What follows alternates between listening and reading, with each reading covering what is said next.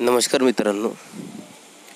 आज आपण एक बोधकथा पाहणार आहोत. ते बोधकथा आपल्याला सांगणार आहे एक चिमुकला वेदांत विनोद बोचे. तर आपण चला त्यांची बोधकथा ऐकूया. माझे नाव वेदांत विनोद बोचे आहे. माझ्या शाळेचे नाव एस बी हायस्कूल तेलारा आहे.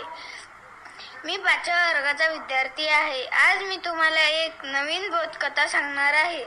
या बोधकथेचे नाव आहे धाडसी मुलगा. चला तर मग सुरू करूया आपली बोधकथा. एक मुलगा काशीत हरिश्चंद्र हायस्कूलमध्ये शिकत होता. त्याचे गाव काशीहून आठ मैल दूर होते. तो दररोज तेथून पायी चालत येत असे. आणि रस्त्यात जी गंगा नदी वाहते ती पार करून शाळेत जात असे. त्या काळी गंगा पार करण्यासाठी नावाड्याला दोन पैसे द्यावे लागत असत. दोन पैसे येण्याचे आणि दोन पैसे जाण्याचे. एकूण चार पैसे म्हणजे पूर्वीचा एक आणा. महिन्याचे जवळजवळ दोन रुपये झाले. जेव्हा एक तोळा सोन्याचा भाव शंभर रुपयापेक्षाही कमी होता तेव्हाचे दोन रुपये. म्हणजेच आताचे तर पंचवीस रुपये होतील.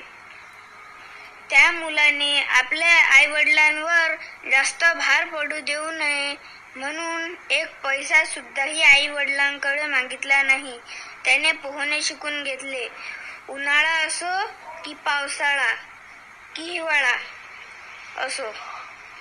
पाहून गंगा पार करून शाळेमध्ये जाणे हा त्याचा दिनक्रम झाला दिनक्रम झाला.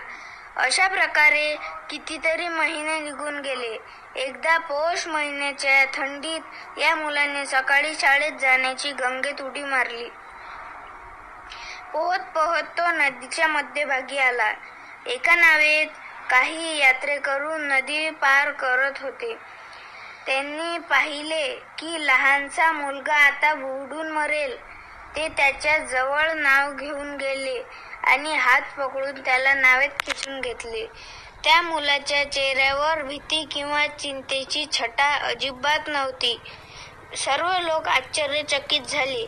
इतका लहान आहे आणि इतका धाडसी ते म्हणाले तू आता बुडून मेला असता तर? असे धाडस करू नये. तेव्हा तो मुलगा म्हणाला धाडस तर केलेच पाहिजे. जीवनात अनेक अडचणी संकटे येतील. त्यांना पायदळी तुडविण्यासाठी धाडस तर केलेच पाहिजे.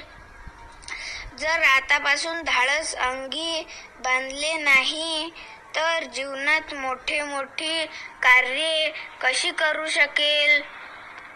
लोकांनी विचारले यावेळी पोहायला कशाला निघालास दुपारी अंघोळीला आला असतास.